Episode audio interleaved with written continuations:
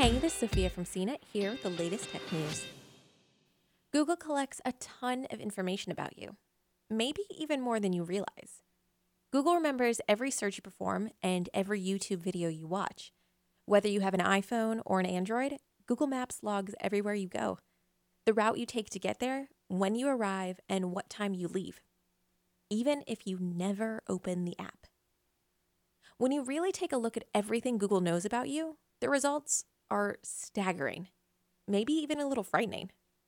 Thankfully, there's now something you can do about it. As a range of data leaks and privacy violations continue to weaken the public's trust in big tech companies, Google has responded by creating a privacy hub that lets you access, delete, and limit the data Google collects on you. Navigating all the various settings can get confusing, and it's not always clear what you're giving Google permission to do.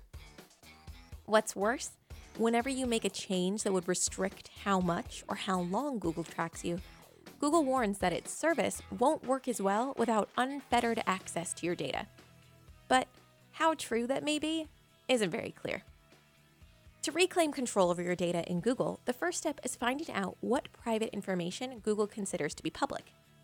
Chances are, Google has your name, a photo of your face, your birthday, gender, other email addresses you use, your password, and phone number. Some of this is listed as public information, not your password, of course. But if you go into your Google account page, type in your Google username, then scroll to the About Me section, you can see the personal information Google's made public. You can go into the Personal Info tab and make changes, but there's currently no way to make your Google account private. If you want to see the motherload of data Google has on you, sign into your Google account and choose Data and Personalization from the navigation bar. From there, scroll to Activity Controls and select Web and App Activity to see a list of all your activity that Google has logged. If your goal is to exert more control over your data, but you still want Google services like search and maps to personalize your results, we recommend setting your data to auto delete after three months. Unlike with web and app activity, there's no setting to automatically purge location data after a certain interval. With location data, it's an all or nothing proposition.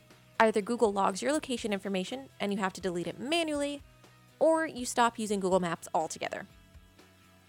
However, there is sort of a third option. To use Google Maps in incognito mode, which will prevent any searches or routes from appearing in your Google account location history while it's enabled.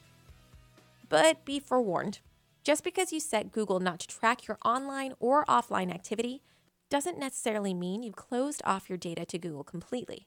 Google has admitted it can track your physical location, even if you turn off location services using information gathered from Wi Fi and other wireless signals near your phone. And also, just like Facebook has been guilty of doing for years, Google doesn't even need you to be signed in to track you. The point is, it's ultimately up to you to protect yourself from invasive data practices.